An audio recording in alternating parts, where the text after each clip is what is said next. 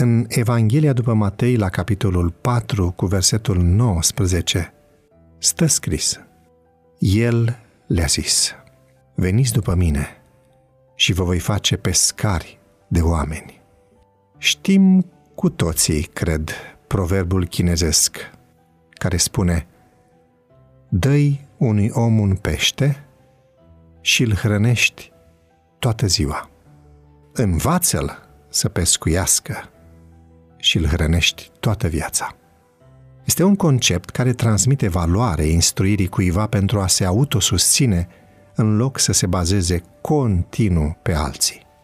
Dar cum înveți pe cineva să fie pescar de oameni, aducând binecuvântări nu doar pentru aici și acum, ci și pentru eternitate?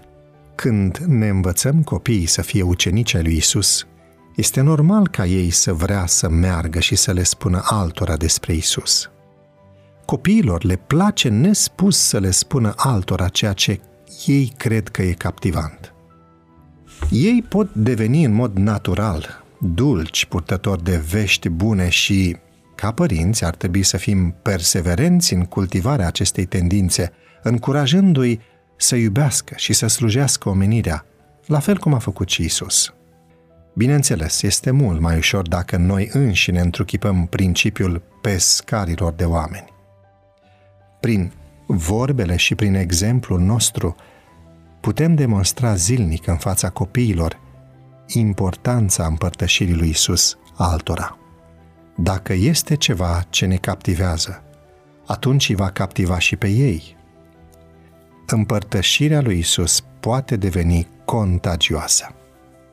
Atunci când îndreptăm privirile copiilor noștri către Creator, ei vor alerga instinctiv pentru a le spune și altora despre entuziasmul lor cu privire la Isus. Sunt puține modalitățile de împărtășire a Evangheliei care să fie mai puternice și mai convingătoare decât auzirea istoriei lui Isus din gura unui micuț care îl iubește cu așa puritate.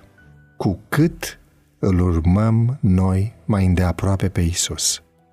Cu atât copiii noștri își vor contura comportamentul după al nostru.